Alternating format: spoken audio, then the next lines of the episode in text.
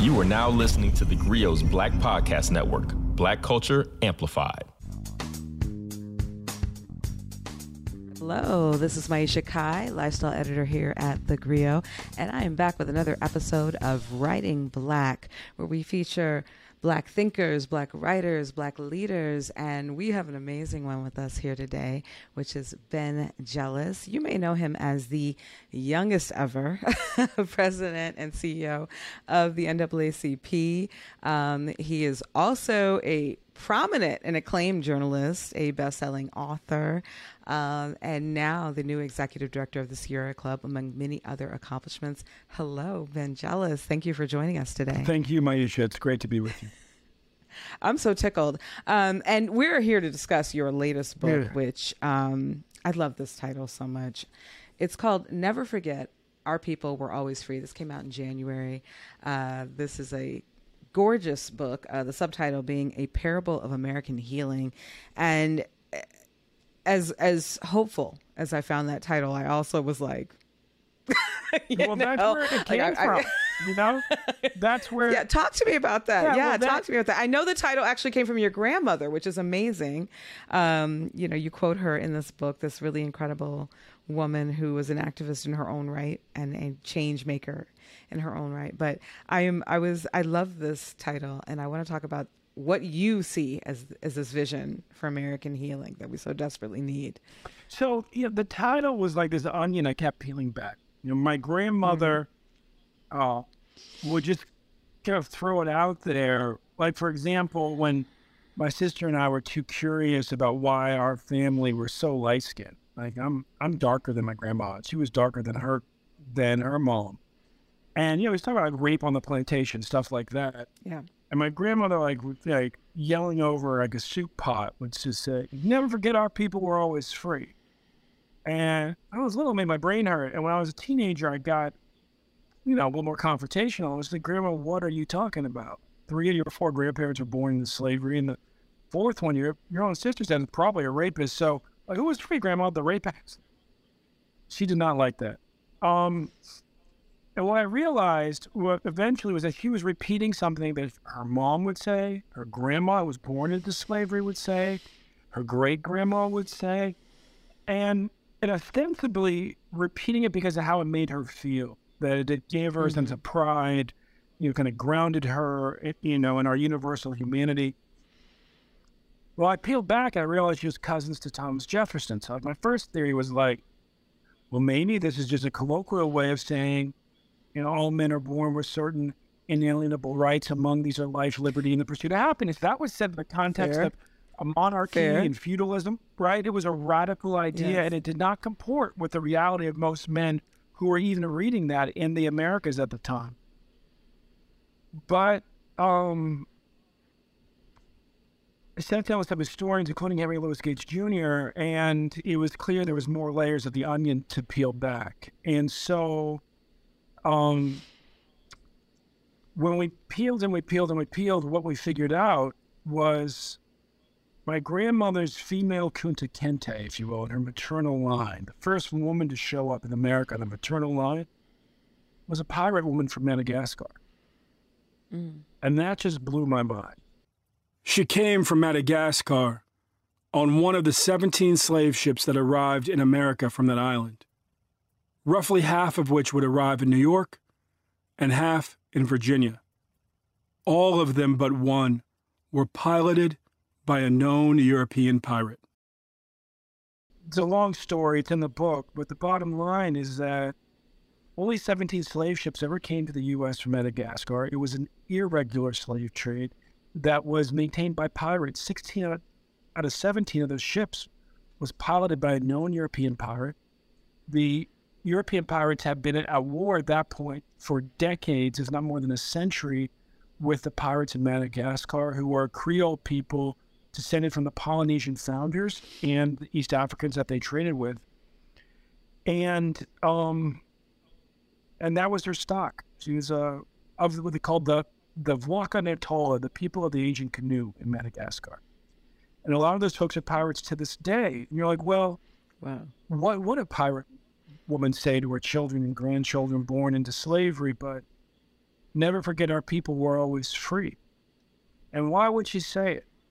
It could be a battle cry, a call to insurrection, or it could just be a way, sort of an acquired way of instilling a rebellious spirit in these young people, allowing them to understand that uh, freedom had been their people's history and therefore must be their people's destiny. And when I looked at the women in the family who were repeating it, two of one, they were uniquely rebellious in our family tree. My mom sued her high school when she was 12, so she could desegregate when she was 15. You know, my grandma's grandma ran away from slavery and still had the fortitude to come back to the same plantation after the war and demand a right. paying job. You tell that story in the book. You know, yes. like like it's these are strong women, and it's like and I think it's exactly what you said. You know, you said like basically like you like the way it sounds, you like the way it makes you feel. It's exactly Yeah. why they said it. That's exactly what they said. It. You know, I, I did. I did really like it. And I, I like so much that I called my own mother and was like, listen to this title. By the way, she'll be reading the book this Ah, okay. weekend. But And everybody buy the book for yourself and your mama, please. Never look at other people's. That's right. Please do. But this idea of a parable for American healing, you know, it's like it feels like we're so deep in it. And listen, I am uh, in, it, well into my 40s now, so I've been here a minute. Uh, you know, I still think of myself as a relatively young person, Well, I mean, but at the same whatever, time, like you're like you know? your moisturizer game is, like, Listen, keep it up. listen. It's working well. I'm the lifestyle editor. I get a lot of I get a lot of samples, but that's aside. Uh, you know, but you know, I will say that like you know we're at this juncture, and you and I both, uh, obviously, you know, one of the beautiful things about being Gen X is that we've seen we've seen our own industrial and digital revolution Yes. take place. We've seen the advent of the internet. We've seen MTV start. We've seen all these things happen. Um, but the one thing that has been constant is racism in its middle, its many iterations, and um, and and also we saw the advent of political correctness, Yeah. like what whatever that was supposed to mean, and then the backlash against it, and that particular pendulum swing. And as you point out in the book, we are at this juncture where it just.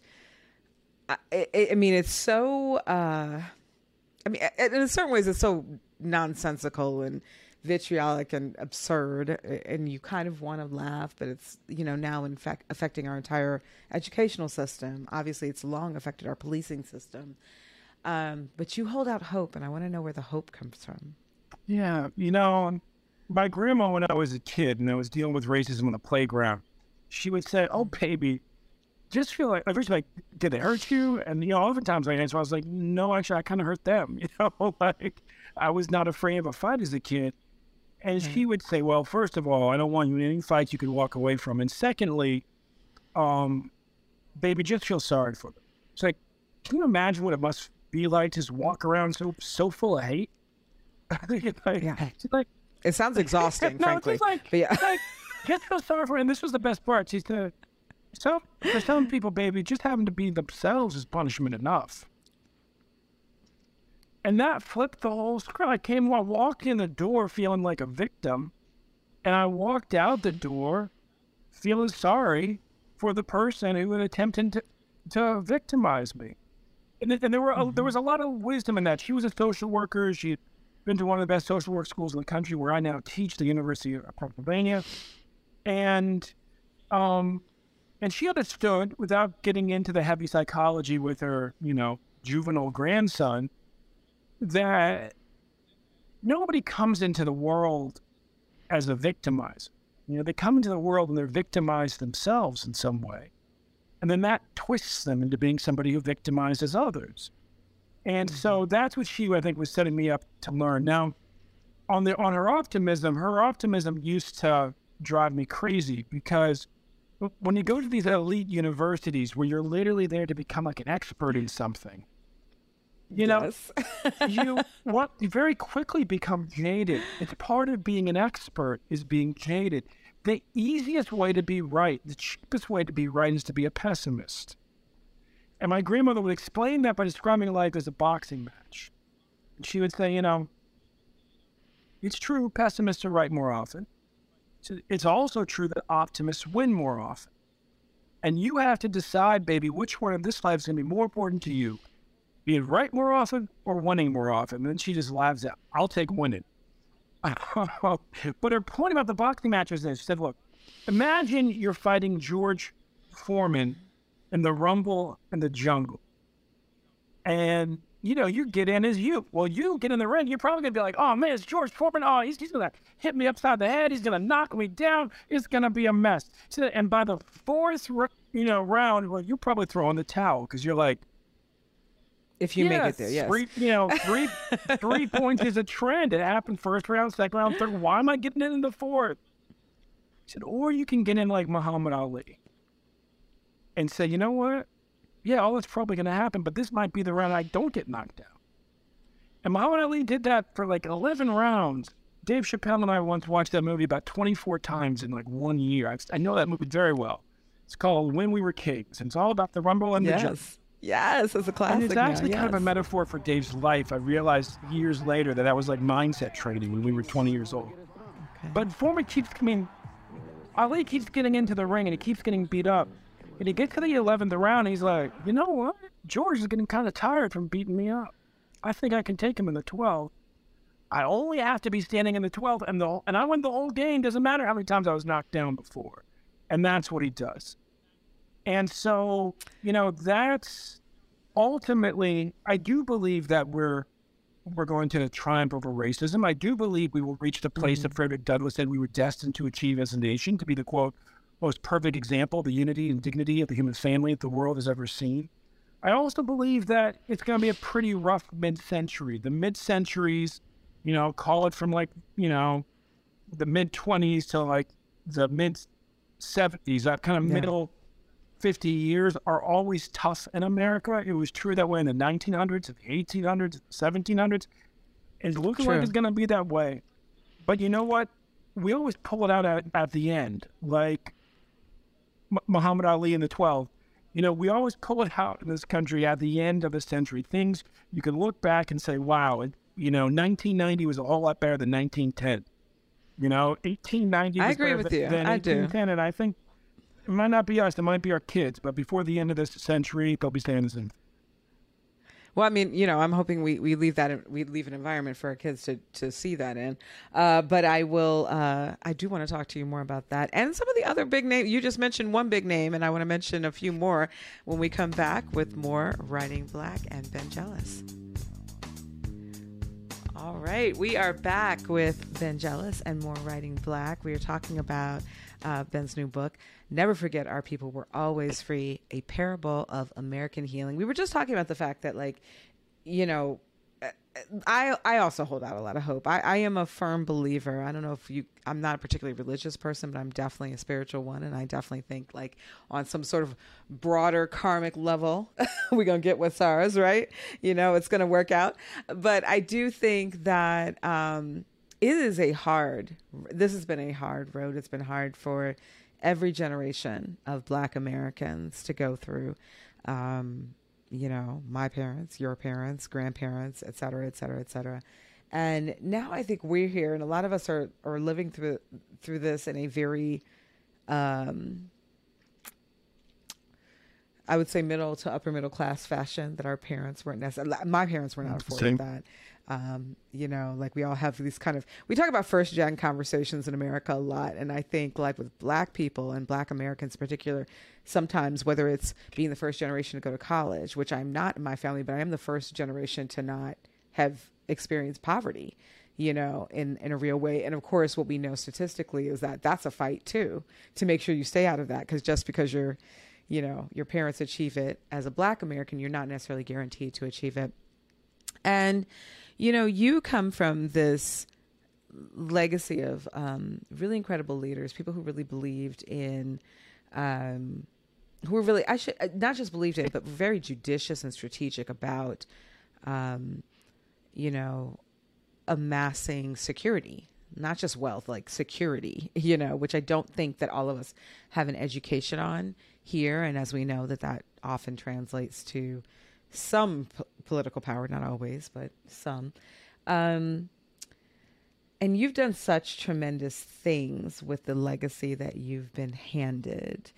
Um, tell me a little bit about like what you hope um, inspirationally that people will take from this book because i do think that sometimes for the generation, like even my generation, which I believe is also It your is. generation, and the and the and the and the ones who see me right, right. And I'm I'm listen, I'm turning 48 this year, so you go, like you know, even the generation right behind us, it's like you know, I I wonder. I, I, con- I get concerned sometimes about our complacency. I get concerned about our apathy about know. voting. I get concerned about, you know, the fact that we seem a little disconnected from the things that made it possible for us to be this comfortable.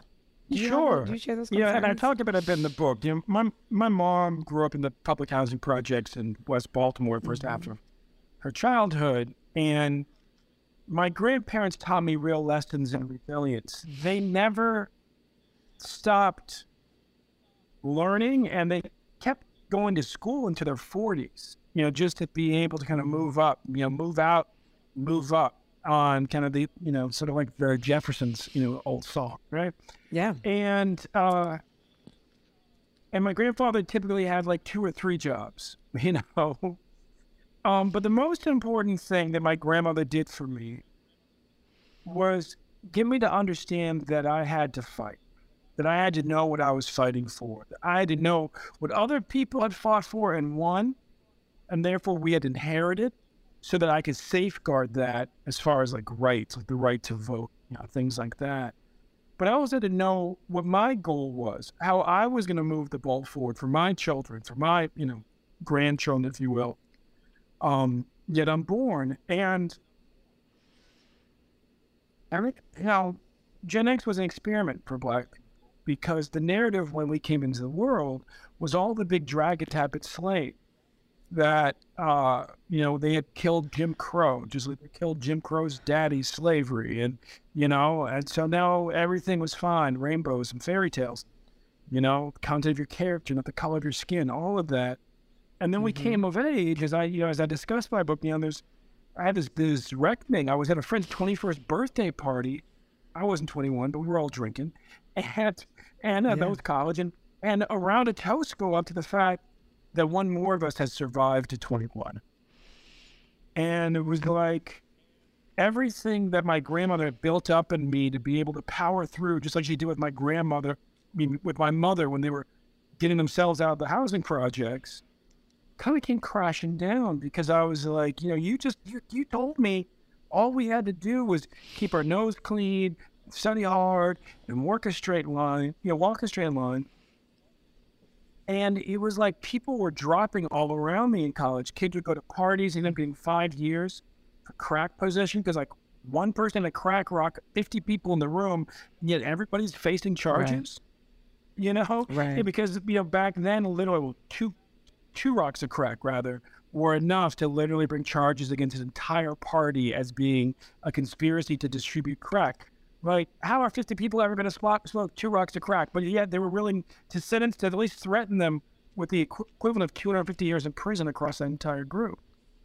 And so as I was watching classmates head off to prison, as I was counting friends that had been shot and killed or sent to prison, I had to reckon with the fact that like everything wasn't okay.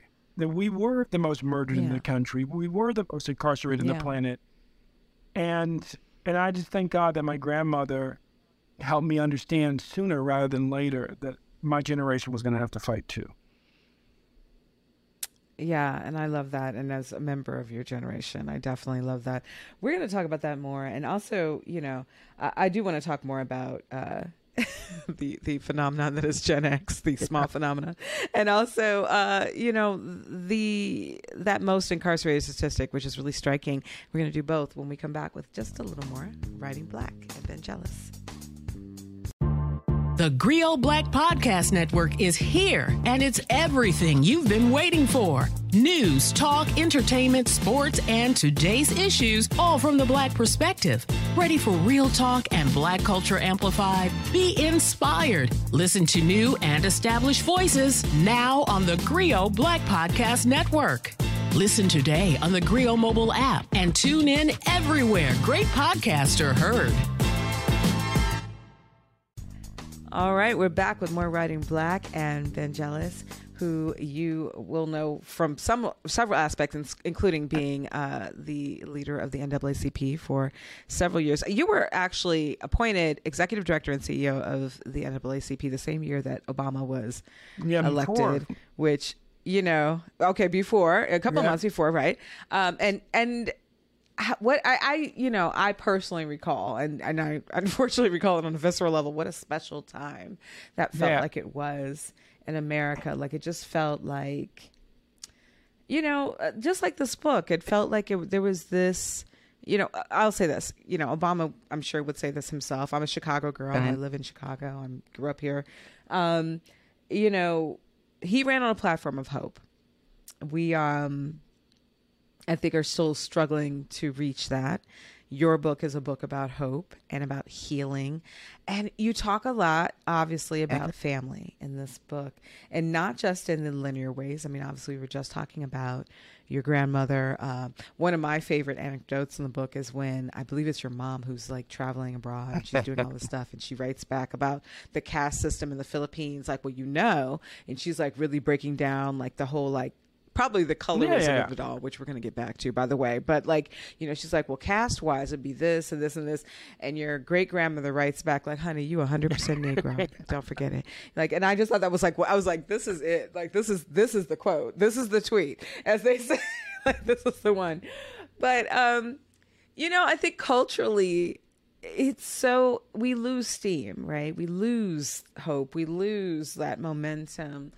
And, um, and and yet you point out here in this book and we we hear it but i don't know that we absorb it that everything old is new again like nothing nothing is actually new none of the you know progressive policies we have are new none of the racism we face is new none of the absurdity we're seeing is new um how do you translate that to hope? I don't, you know, yeah, I don't spoil no, the book for so, people, but I'd love to hear it in your own words. A Couple of things. So one thing is I encourage people to always have the faith of their foremothers, of their forefathers. I had a black mm-hmm. woman who, in her life, she has become much wealthier. You know, she, uh, she's 70 years old. She and her son, she's in her focused on multi generational wealth right now. They have a little real, you know, like a small real estate empire. And she's like, but I'm so worried about my grandson and the world that we're leaving to. him. My grandson just born, this and that, and you know, mm-hmm. Trayvon Martin and the planet. And I said, Sister, the most important thing is to live with the same faith that your grandmother raised you with. Because mm. if this was a hundred years ago, uh, your grandmother you know, would have been, you know, a probably a, a young lady. We would be like two years now. It'd be a year from Black Wall Street being burned in Tulsa. It'd be a couple of years mm-hmm. after the Red Summer when all the black vets from World War II were World War One were lynched.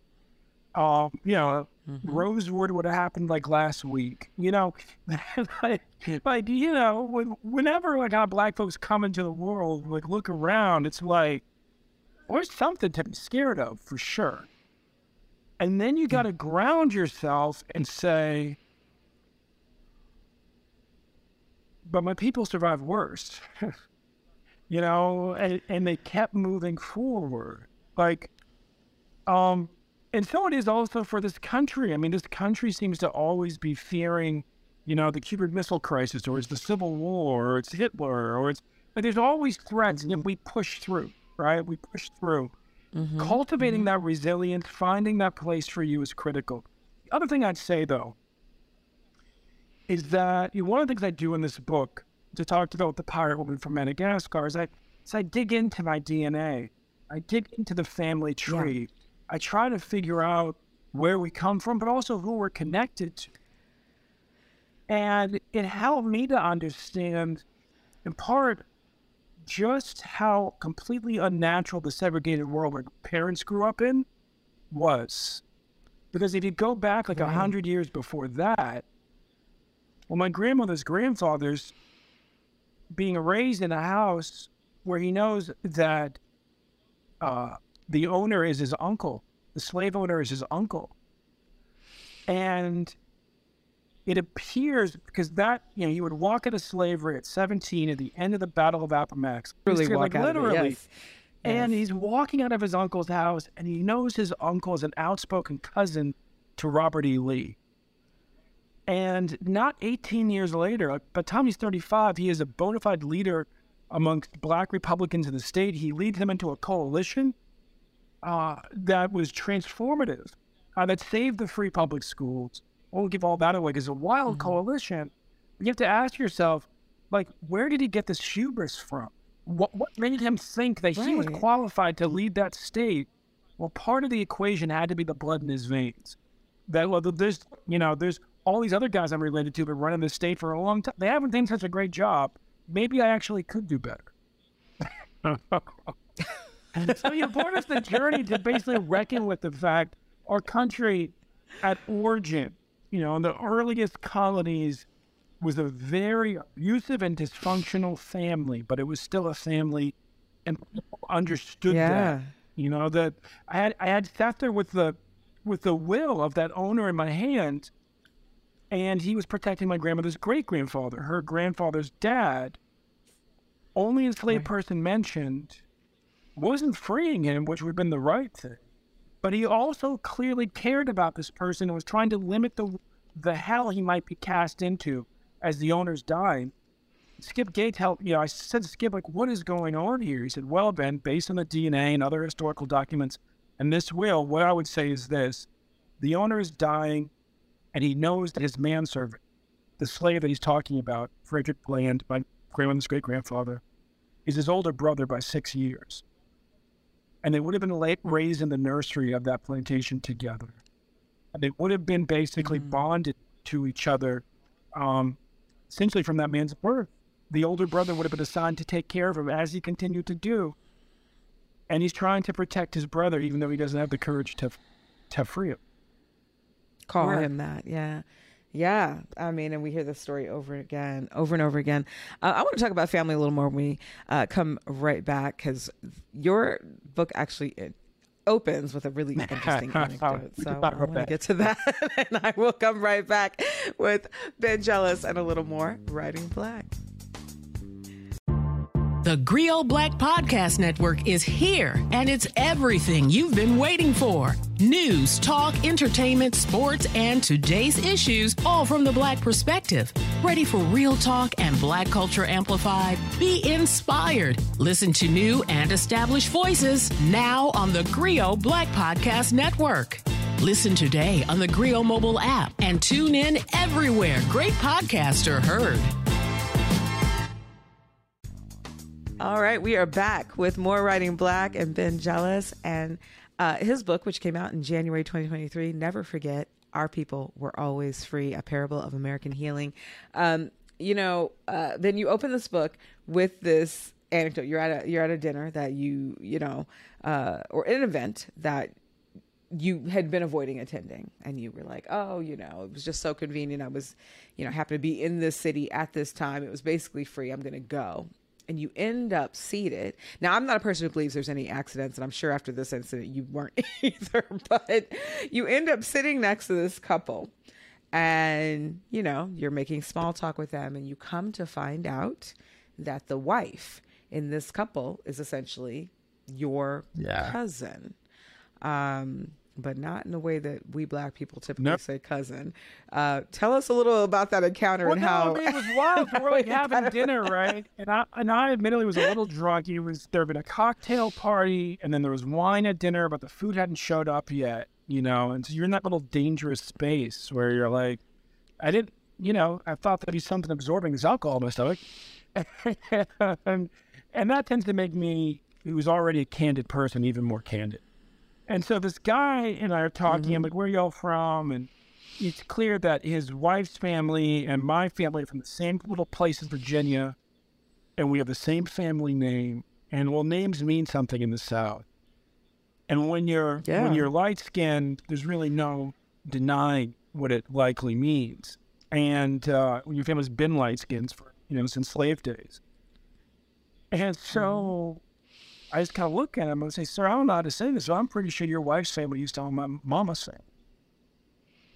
And he was from Minnesota, so the first thing he does is he switches chairs. Baby, like you need to talk to this guy. Like I don't, I don't know, you know, I don't know what to do. And and then she's all up in my face. She's an 80 year old, you know. And at the time, I was in my 30s, early 30s, and know, she's like half century older than me, and she just stared at me. And he goes, "Come here, baby, give me a kiss." I always knew I had black family, and I was just like, "Well, it beats you slapping me," which is what I was like a little. Uh, you know? Right, stuff just got weird. Right, exactly. and and then she starts talking about Mammy like Mammy's mommy. Like I always thought, like if if I ever heard a little, you know, patrician white person from the South talk about their mammy, they would say like, "I mammy," like my nanny, like a rich kid. Although, it, see, to me, it just brought like straight, like Gone with the Wind Oh, vibes. Like I was like, no, that's ex- that, that you call her Yeah, she Mammy. just- yeah, that Right, like that's her name. And so Mammy had raised her since she was twelve, and she said, you know, um, I said, yeah, well, what makes you think that Mammy just go with the flow? You know, that Mammy uh, was family, and she said, well, because when my mama and her sisters got to squabbling on the party line, Mammy could get on the phone and squash that argument in fifteen seconds. Said in the Bland family, only blood can do that. Hmm. And she went on to explain that she had been raised in San Francisco by this very antebellum family. Her mom was, you know, did was so old she didn't expect that she could have a baby, and she did. Her brothers were almost adults by the time she was born. They got into a sword fight because one of the Abraham Lincoln's biography in the house, and they would not stop till they drew blood. I mean, it was just a hardcore antebellum family she was raised in, and yet she had had this hole in- her heart since she was 12 when her mom, without warning, sent Mammy back because it was time to turn her into a young lady, and that was mom's job to train her to be a white lady. Um, and she'd been looking for her black family since she was 12.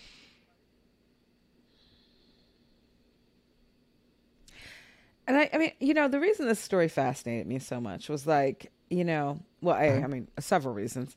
You know, coming from a light skinned family myself, that we are descendants of the transatlantic slave trade. Um, I was born in Minnesota, so I was like, that sounds very Minnesota nice, young man. That's exactly how we are. Um, but, you know, this idea that we all really are kind of like one two steps away you know from from an encounter just like this Oh, I saw the same thing um, happen between Myrlie Evers and John McCain at the 2008 NAACP convention. And, you know, I've run for office. I can't imagine what it's like to run for president. John showed up, you know, looking like, like a little bleary eyed, you know, like he'd been doing this grind for mm-hmm. over a year. And Myrlie Evers gets right up in his face and she says, John, you know my people are from West Point, too. We come off the old McCain plantation. That's right, John. You and I are family. And John McCain was just like, ah. But you know, it's Myrlie Evers, so it's like it's like as, as if Coretta Scott King's like, we're Yeah. family. And you're like, you just want to be like, cool, great, Right. like that's exciting. But he also, you know, it, it was definitely messing messing with his head a bit, right? And you know, understandably so. oh my gosh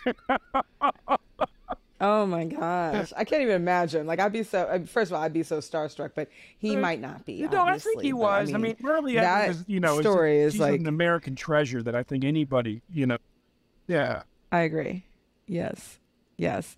All right. We're going to talk more about uh, that and, uh, you know, and this color conversation and the craft of writing because, you know, I think people often forget for all your um, political leadership, your gubernatorial run uh, in Maryland, like, I think people forget that you are an accomplished and acclaimed journalist. And I, I think, you know, we talk about writing. Sure. talk about writing a little bit with you. We come back more uh, with more Writing Black and Ben Jealous. All right, we are back with Ben Jealous and more Writing Black. We were just talking about the incredible Myrlie Evers, and you know she is one of pe- several people who gets name checked in this book. And you know, listen, when I say name checked, I think it's really important to note like your name checking is so organic. I can't even really call it that. I mean, you are God brothers with Dave Chappelle, who also features really heavily in this book. You guys have several kind of pivotal experiences together, which one would when you've known each other I'm your still whole I'm lives. still referred to by some of the old black comics who open for him as his Puerto Rican bodyguard because when you light skin in New York, you just Puerto Rican, and I was a college athlete. so That's just true. assumed I was hanging out and reading books because I was the bodyguard. It's like, you know. Our fathers were best friends. His father was my godfather. We had reconnected in New York City at the age of 18 and quickly developed a bond that has lasted our entire adult lives. We both found our calling when we were 14 years old. He in comedy clubs, me in the streets organizing. Way in the back of our minds, each of us knew that we were ultimately trying to live up to the example set by the men in our family who were the first generation to lead after slavery. Listen, I'm a former New Yorker myself, and, And you did it, um, right? I, I also met. I listen. I met Dave when I was around 20, about 1920. I, I remember clearly the eras you were discussing in New York. I was a New York college Oh, well, student myself have at met, that 'cause same age. been Uh, we may have. you we would- may you have. would have been at the uh, Boston at the Boston Comedy Club down by NYU. Maybe, maybe. You know, I might have actually. I was Yeah, at Sarah yeah, yeah. Lawrence, but, if you know, met Dave, that's where he um, was performing back then. Every kind of every night, it was like a sharecropper in that place for a few years. Uh, No, no, like, like real talk. No, we're we're we were 18 years old. We were six months apart, and and the Boston Comedy Club Mm-hmm. says to Dave, who's you know was at the Duke Ellington School of Performing Arts, and he graduated from year school a year after me. When you graduate, come up to New York, and we'll put you up in this beautiful house, and you can perform. And then he gets there, and they're like, and at the end of the month, like we settle up and we say, like, how many hours did you perform, and how much did we pay on the rent, how much did we pay for food, and it was like the company store from. It was a great way to start, but it was hard life to live. Yeah. Yeah. I mean, you know, it's so interesting because, like, you are, you know, so plugged in just organically. I mean, obviously, you have a tremendous career on your own. Had you never been related to any of these these people, and, and you know, and I still think of you as a pretty young Thank you. person, so I'm Thanks. always looking forward to what's to come.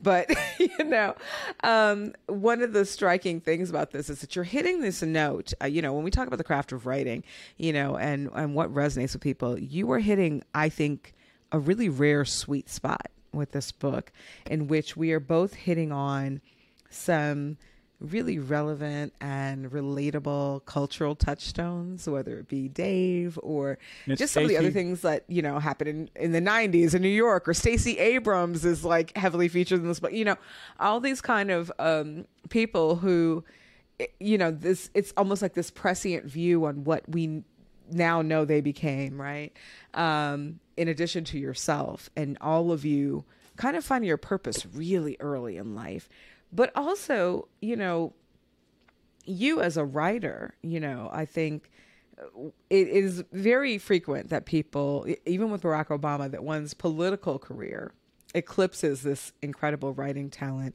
the incredible talent they have for communicating a moment or an idea or both or philosophy. Um, I would love to hear how you grew as a writer. Um, you know, in this no, I, well. I mean, in the process, wow, I really did. Yeah, my my first lessons in being a writer um, came from my mom, but my first professional ones came from Charles Tisdale at the Jackson Advocate, um, whose newspaper was the most frequently firebombed newspaper in America in the 80s and 90s. We were firebombed. Yeah, Jackson, Mississippi. Okay. we were firebombed twice in the 80s, once in the early 90s, and once in 98. And I showed up uh, to be a reporter there because I was an organizer, and the head of the Mississippi NAACP, who was an ally of the Republican governor at the time, was trying to run me out of the state. She had branded me a high yellow communist from New York City. I said, Lady, you are right on one account. I'll let you figure out which one. right. the one I can't help, right? and, and like, you know, uh, it's like you know, you know, you just don't go to go to the Ivy League to like be a communist. Like it's what a bad investment. But you know, but there she was trying to run me out of state, and Mr. Tisdale gave me a job so I could keep organized. And the most important lesson he taught me was this: no, there I was my first day. I had to turn in three stories by Tuesday afternoon to be edited Wednesday and published on Thursday, and it was Monday morning, and I was just like, where, where do I find these stories? I'm like, welcome to my world. And yes. he said, he said, brother, just walk outside and start talking to people. They will tell you what's going on. And so, mm. you know, that was actually my favorite job in my life. Me and my Jeep and Mississippi, two years just driving around listening to people's stories. learned a lot about the human condition, learned a lot of wisdom. You know, the the thing that sticks with me kind of triumphantly is well, like my trophy of like wisdom from that time. I asked a guy to uh, a bluesman to explain the difference between blues and gospel because I was covering both, and at the edges, the genres were blending together in this in this uh, at this event. And he said, "Oh, brother, it's simple. It's just a matter of tense. Gospel is about the trouble to come. Blues is about the trouble that already done mm. happened." Yeah, I once mm. stumped Harry Lennix, the actor who spent 12 years teaching music before he, you know, did like the the five heartbeats. I said, brother, explain to me the difference between blues and gospel. 20 minutes later, all this conversation about syncopation, I just hit him with, with what Cadillac Sims said to me, and he was like, yeah, or you could say that. you know? But, you know, in this book, writing this book, like I, I had this crisis. This was a project for four years. I took it on in the depression mm-hmm. of having lost a race for governor and kind of not really knowing, mm-hmm. you know, I I love that you admit that. By the way, I don't think people are very transparent about how oh painful gosh, this yeah, I mean, I was can be. When you go for something, that yes, anything that means something you know, to you, yeah. When your yeah. people start from the bottom, the way that you know how to win is to put, just give it everything, right? You just give it everything. Throw everything at it, yeah. And I did that, yeah. and and I lost, and I, um, we we won in a lot of ways. Stacey was very gracious. You know, here we were, two people have been very close friends since we were 19 years old. She always knew she was going to run for governor. I never did. Like I'm, I'm kind of like the Forrest Gump of the group. And yet here I was running for governor, and she was so poised in her speech, and I was just pissed. She was known throughout the state as a rising star in Georgia politics. To my daughter, she was simply Aunt Stacey. And to me, she was a friend who always had a little bit more common sense than I had. I'm a fifth generation member of the NAACP. Children in my family have always been raised with the hard truths about our national sickness of racism. Still, Stacey understood, well before I did, that the hard truths to be aired in the church that day would be too much for any seven year old child to bear. So I I ended up with a ghostwriter who um, really didn't get me and didn't get the complexity of the stories I was telling and just kept trying to simplify it so he could tell the story and he could understand it. And I had to fire him. And that was hard because I liked the guy, but it just wasn't working. Mm-hmm. And then I, you know, I go back to the publisher, and the publisher's like, cool, sorry that didn't work out. You gotta have the book to us in two months. And I was like, like, you, you, you guys fucked me up with this guy. I blew all the money on him. Like, they're like, yeah, it sucks, man, but two months or just give us the money back. And I'm like, but I spent on it. All right, fine. So then I was really, really stuck. And I was like, wait a sec.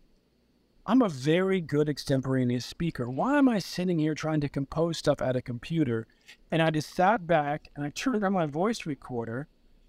And then I turned it off and I actually would um, write an outline like I would for a speech, like eight notes in the back of a three by five card and I put, I put that on my mm-hmm. computer screen and I would just talk. And I cranked out 90% of this book in two weeks. I love this story so much. I love it because I think, you know, again, this is a podcast not just about the books that are written, but how they got there. And I think this is a story we have not heard before, but it's just as viable as any other writing story we've heard. And I love, love, love that you reveal that to us because I think that is something that everybody can well, relate yeah, to. You got to find a way, you, know? you know, that that you get the words out. And I'm somebody who had a crippling yeah. stutter as a kid. And and the first lesson was I could not read speeches. I can do that now, but I couldn't do that then. And but you know, honestly, I, at 15, like my vanity, I was just like, even though I lost that debate because I was incomprehensible, I couldn't read my speech. I looked pretty good in the photograph, so I was like, I better figure this out. And so I sat there. I had no, I had no resources for like a speech. You know, like anything I would give my kids now. I didn't have any of that. And so mm-hmm. I was just like, well, I don't stutter when I sing, so I'll try speaking with a rhythm. And I was like, well, Martin Luther King says that he's. I was just reading things about speech, you know, trying to educate myself. Martin Luther King says that his best speeches were written as notes on the back of an envelope. So I'll give myself basically two three by five cards, and let me see what I can do. And it worked out really well. All of my speeches I've ever given have been extemporaneous, and it works out very you were just a font of, of, of not just information but inspiration because I think like there are a ton of kids who have stuttered and who are grappling with that who are going to find so much from oh. you sharing that. Um, we're going to be right back in one second with uh, the last end of Writing Black with Ben Jealous. The Grio Black Podcast Network is here, and it's everything you've been waiting for news, talk, entertainment, sports, and today's issues, all from the Black perspective. Ready for real talk and Black culture amplified? Be inspired. Listen to new and established voices now on the Grio Black Podcast Network. Listen today on the Grio mobile app and tune in everywhere great podcasts are heard. All right, we are back. Ben Jealous, you are just, I, first of all, oh, you're a delightful you. guest. I'm just enjoying you so much. But also, I think you're so inspiring. I think um, your story, and, and listen, as a as a light skinned woman growing up in America, um, and all the unsaid, unspoken, but known yeah. stuff that yeah. comes with that. Right? my the weight I was like, medium brown. like, Dave and I talk about this all the time. Me too. Like, when you're at, at, either end of the spectrum, so much so many trips get thrown on you. I just want to know what it's like to be just like Listen. middle black, just like just like you know. Like that's right, right. Just middle of the road, right? Exactly that. You know, and, and and, listen, I'm not gonna say in, there's nobody in America like anti-blackness or or in the world. Yeah. Anti-blackness persists everywhere.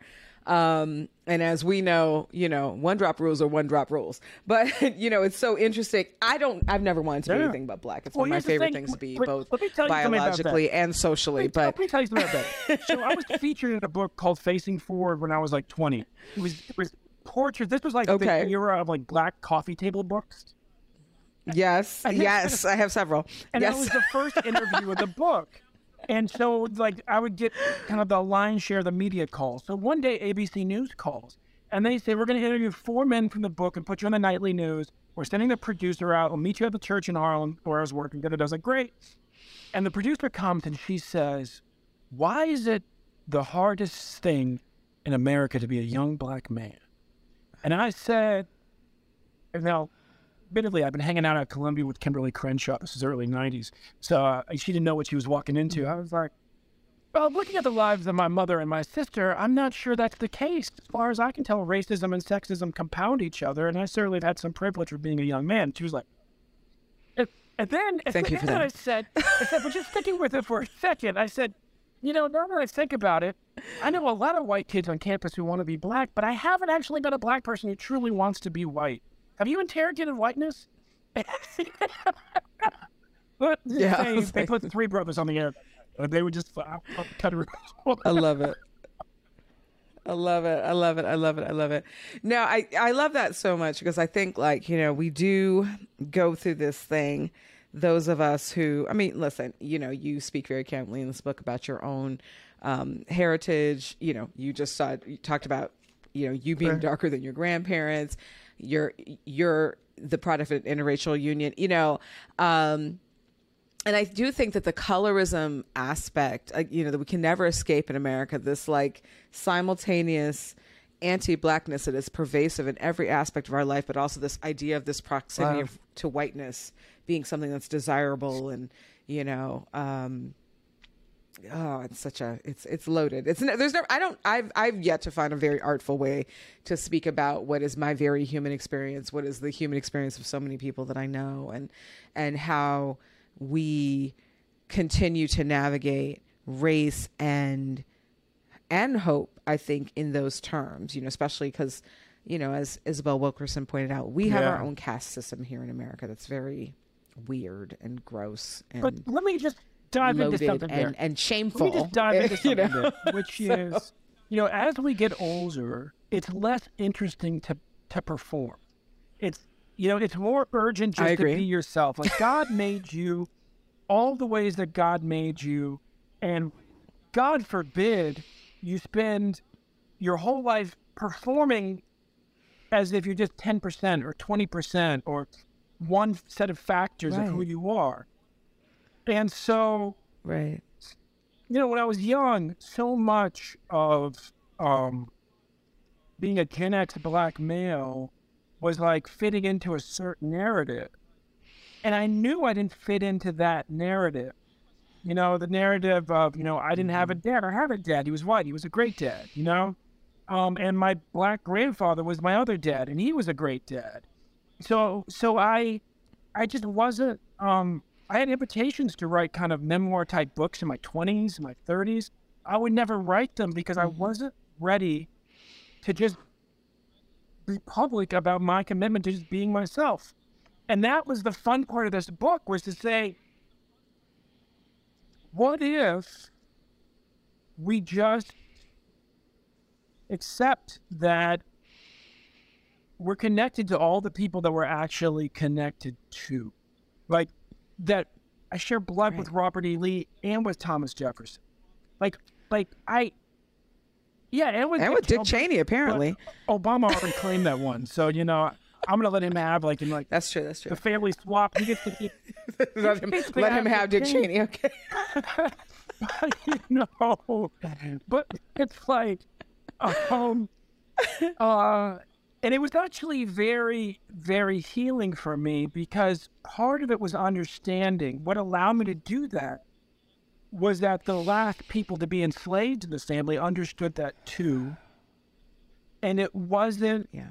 all negative. It's not to say it was positive. It was not to say that slavery wasn't horrible, but it is to say that I found an artifact of my grandmother's great grandfather's brother who was a slave owner trying to protect him and allow him to live the rest of his life with some dignity.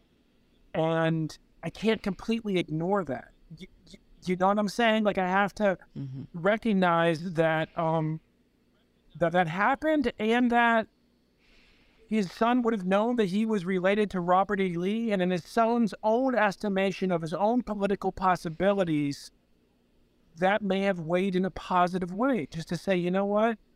Other people who share my blood have run this state. Why can't I? Mm-hmm. Now, and that's, mm-hmm. again, segregation was so artificial. You, you know, even as compared right. to, to the to, to the the scandalous, troubling intimacies of slavery, that absolute separation mm-hmm. was uh, that that we emerged from was completely artificial.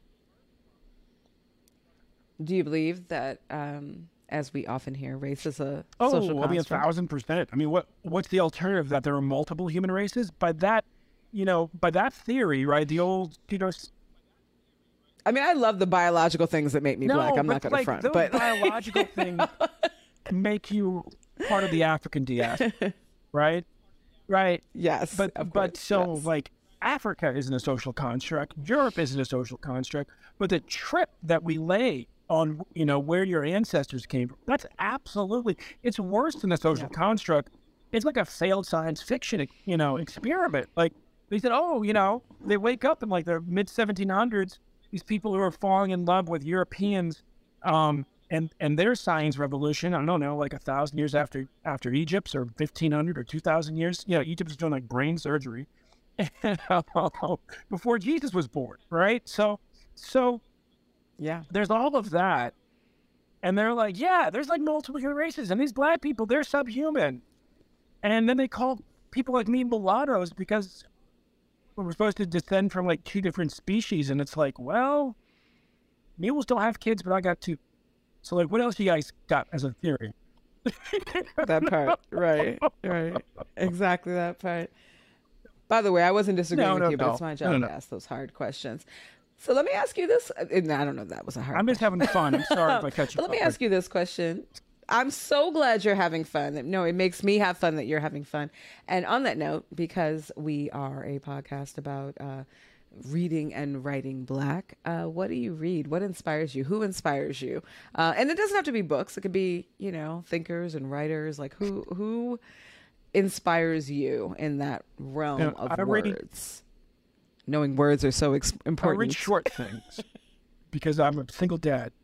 So the okay. amount of time I have to read for myself, yeah, I want to get to them from the beginning to the end in the time that I have. So I read it and I I revisit Rumi all the time. Uh, my dad uh, Yeah, st- um, developed sort of, sort of a Sufi meditation practice when he was teaching in Eastern Turkey. And that was part of my upbringing. Your dad was a Unitarian and a Sufi, mom was an Episcopalian and a Buddhist. Um, you know, the other thing that, that I go back to a lot is the Christian mystic Kahlil Gibran. Reading Beyond the Prophet and some Yeah. of his other works is one that I refer to all of my students, frankly, especially the young women who who struggle with ambition um, and just being out there with their ambition, which Stacey never struggled with since I've known her, 19. Um, uh, there's a one called The Ambitious Violet. I read a lot of Frederick Douglass. There was a point in my life when I realized I'd read kind of everything I could find by King. And I asked myself, who was King for King? Who was that person from the previous century who captivated everybody's imagination about the possibilities of America and of our people with their oratory? Well, that's that's Frederick Douglass, and Douglass blows my mind. You know, he when I was doing all the work on marriage equality at the NAACP and trying to keep the NAACP together while it, you know, recognized that like you can't separate the, the gay community and the black community because you know, you've been disowning for that, like yes. every church choir, you know, director at the very least, right? Right. You know, that part. There's that. Right. um, church without gay people would just sound a lot worse. But you know, you know, as we were we were going through that, I realized that Frederick Douglass, all the things that we, you know, remember him as civil rights leader, father of black Republicans, you know, businessman, statesman, diplomat, was also the consummate ally of the 19th century. His greatest speech after the Civil War mm. is called Our Composite Nation. It is his tirade against the Chinese Exclusion Act. His greatest feat, in many ways, that was the 14th Amendment, was the 15th Amendment, because in response to the 14th Amendment, they introduced the Chinese Exclusion Act because of the native birth pro- pro- prohibition. And he gives a beautiful speech. But when the 15th Amendment was passed, which probably was his greatest accomplishment, certainly was the, the apex, abolishing slavery, equal protection, right to vote. That was like the crescendo. You know what he says? He says, like, this is wonderful. I'm not going to cast a ballot until women have the right to vote too. Drop the mic, walk away. Like, you know, that's like, it's incredible. And so, Yeah. um, But that's the prototype. I mean, that's the necessity. We need everybody to do that to like reach the hand back to the group that's more marginalized than It- you. it- so right? as a leader, I'd say the most important things to read are the things that shape your mindset. And spiritual mysticism, both Islamic Okay. and Christian, has had a huge influence on me. And the words of King, but really his King, Frederick Douglass, are what cont- continue to inspire me. I love that.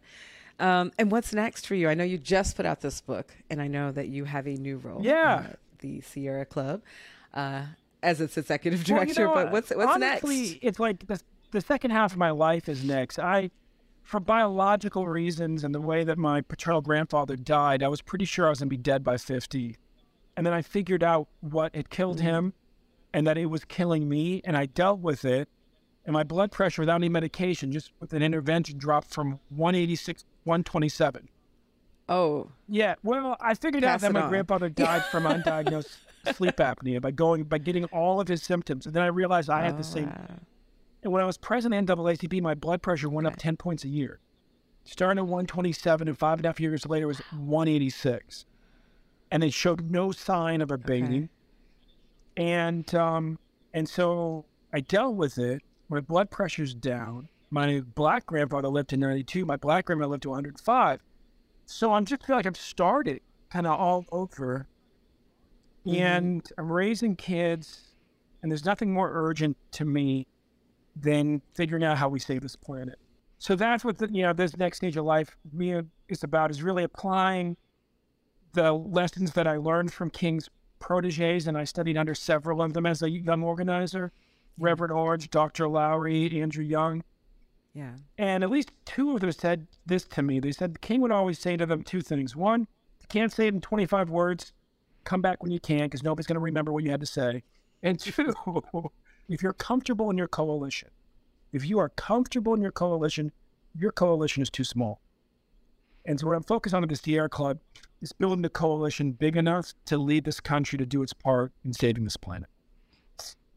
I love that. I love that. And it sounds like, you know, we'll, we'll want to chat further with you about uh, conservation. Um, love that. But in the meantime, I want to thank you so much for appearing thank on. Writing Black and talking about your latest book, Never Forget, Our People Were Always Free, A Parable of American Healing. You guys should pick this up. Saying that to all of our listeners and viewers. Um, And buy one for your a mama, delightful conversation. buy one for your mama too, because it is Black History Month. So never forget, our people were always free. okay, all right. Thank you so much, Ben Jealous. you. Um, God bless you. Delightful. We really appreciate the time. God bless you too. Hey, it's about that time again for me to talk about my favorites. That is my favorite books that are related to this week's podcast. And this week, talking to Ben Jealous, you know, brought up so much stuff for me. Um, it actually brought up one of our recent guests, Charlayne Hunter Gault, and my people five decades of writing about black lives you know like one of the things i loved about ben's book is you know you're drawing in these other pop cultural figures and very well known moments and really giving them like a really intimate lens. And you're also really giving an intimate lens into the everyday lives of Black people, whether it be on Speaker's Corner in Harlem or, you know, the communities that we built in, uh, you know, the summer communities we built or the rec- vacation resorts that were built by many of our elders during segregation. And I just think that, like, both Ben and Charlayne do an incredible job of really taking us there and giving us a um, real real time glimpse at like what that culture was like and what what that striving was really like. Uh, similarly, listen, it's on Hulu. We can't promote it enough. It is a Pulitzer Prize winning, uh, you know, article series for a reason. But the 1619 Project, y'all, like if you really want to understand, you know, the impact and import of black people, black lives, black influence, black ingenuity, black artistry, engineering, etc. in America and why we deserve all the things.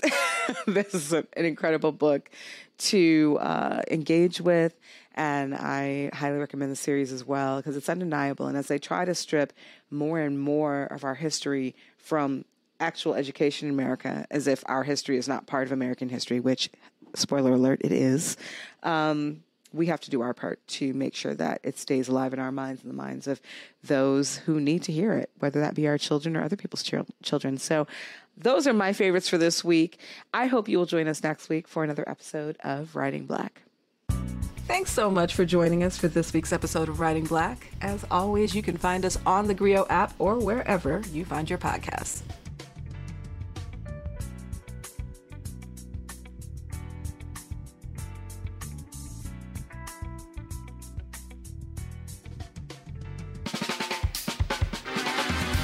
I'm political scientist, author, and professor Dr. Christina Greer, and I'm host of the Blackest Questions on the Grio's Black Podcast Network. This person invented ranch dressing around 1950. Who are they? I have no idea. This all began as an exclusive Black History trivia party at my home in Harlem with family and friends. And they got so popular, it seemed only right to share the fun with our Grio listeners. Each week, we invite a familiar face on the podcast to play. What was the name of the person who was an enslaved chief cook for George Washington and later ran away to freedom? In 1868, this university was the first in the country to open a medical school that welcomed medical students of all races, genders, and social classes.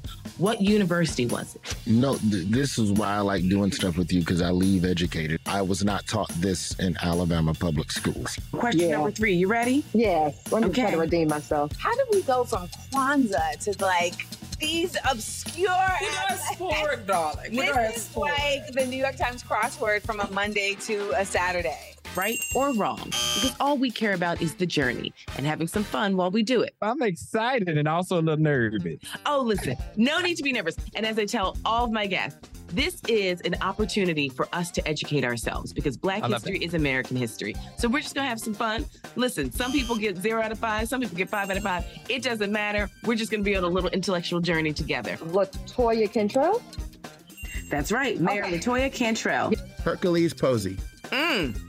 Born in 1754, and he was a member of the Mount Vernon slave community, widely admired for his culinary skills. I'm going to guess Afro Punk. Close. It's Okay. Afro Nation. So last year, according to my research, it's Samuel Wilson, aka Falcon. Wrong. Wrong. I, I am I am disputing this. I'm very, very, very, very 99.9999 sure that it is Representative John Lewis, who is also from the state of Alabama. That lets you know, Christina, we got some goodness come out of Alabama. There's something in the water in Alabama, and you are absolutely correct. The harder they come. Close. Oh wait, uh, the harder they fall. That's right. I'm one of those people that, that just changes one word. I mean, I know the song too well. I just don't know nothing today. It's I'm gonna pour myself a little water while you tell me the answer. The answer is Seneca Village, which began in 1825 with the purchase of land by a trustee of the AME Zion Church. You know why games like this make me nervous? I don't know if I know enough black. Do I know enough? How black am I? Oh my lord, they they gon' we gonna find out in public. So give us a follow, subscribe, and join us on the Blackest Questions.